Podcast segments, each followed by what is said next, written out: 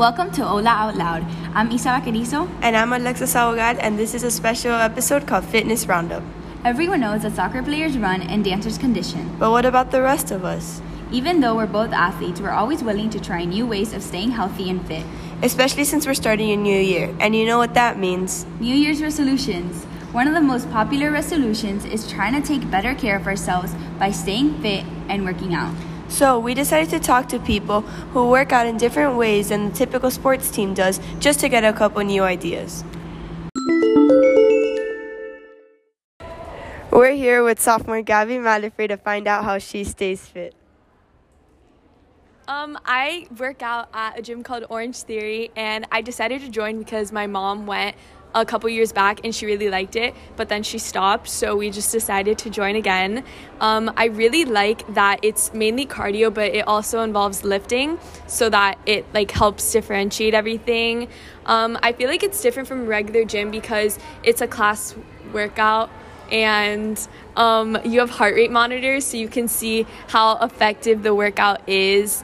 And there's like a treadmill portion a rower portion and then a floor portion. So it's like you do all those different types of workouts and it works your full body. And i feel like it's effective for me because i realize that running helps me stay fit and it's a good and fun way to get it done Now we're here with sophomore Sophie Castaño, and she's going to be talking to us a little bit about how she joined um, boxing classes. So, what made you just decide to join boxing classes in the first place? Well, I started at a place called Nine Rounds, and what got me to do boxing in the first place was that I didn't like staying home all day and doing homework. It basically felt like I was in a constant repetitive cycle all day. Um, what do you like about it? I like how it's just so much fun, and I also do it with my friends, so it's even better that I have someone that I know doing it there with me. There's also music playing in the background, and I just overall really like it because it's something new that I got to try out. How often do you go? Um, I pretty much go every day. If I have like a hard test the next day, then I probably won't go. Um, but I try to go every day. And how does it work exactly, and what type of workouts do you do? Okay, so every day the workouts are different. That's why I like it so much because it's not the same workouts every single day. We do a lot of arm workouts with weights and, of course, punching bags, and we do lots of leg workouts too. Um, okay, and last, do you feel that this is effective for you? I do feel like it's effective, and I feel like I've gotten so much better compared to the first day I went. It's really helped me to stay fit, and if you're looking to stay fit for your New Year's resolution, definitely try it out. Next, we're here with math teacher Miss Figueras, who also teaches a barre class on the side. Hi, everyone. Uh, my name is Ms. Figueras, and I'm a math teacher, like you guys know me as, but I also teach a barre class um, at a gym called Equinox, uh, which I love to do.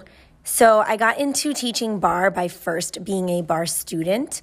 Uh, barre is a type of Pilates that um, involves ballet moves, but in an athletic way. Um, it goes to the tempo of the music, so you don't really use classical music. It's very fun, high energy, high intensity. Um, it's an amazing workout, and I got completely hooked and eventually decided to go get certified to teach it. And I've now been teaching it for four years, um, one to two times a week.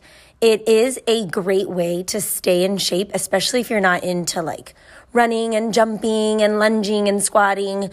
Um, it's super fun because the music is really exciting. It's it's uh, music that's of today.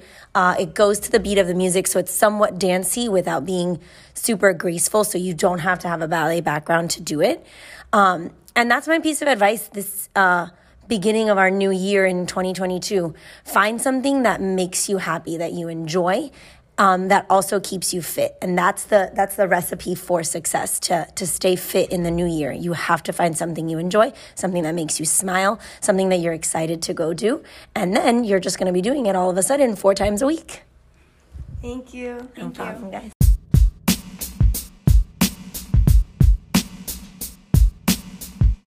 Wow, it's crazy to think that there's so many different ways to stay fit that we didn't even know of.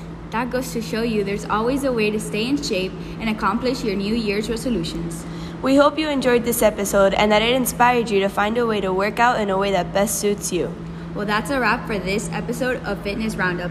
See you next time.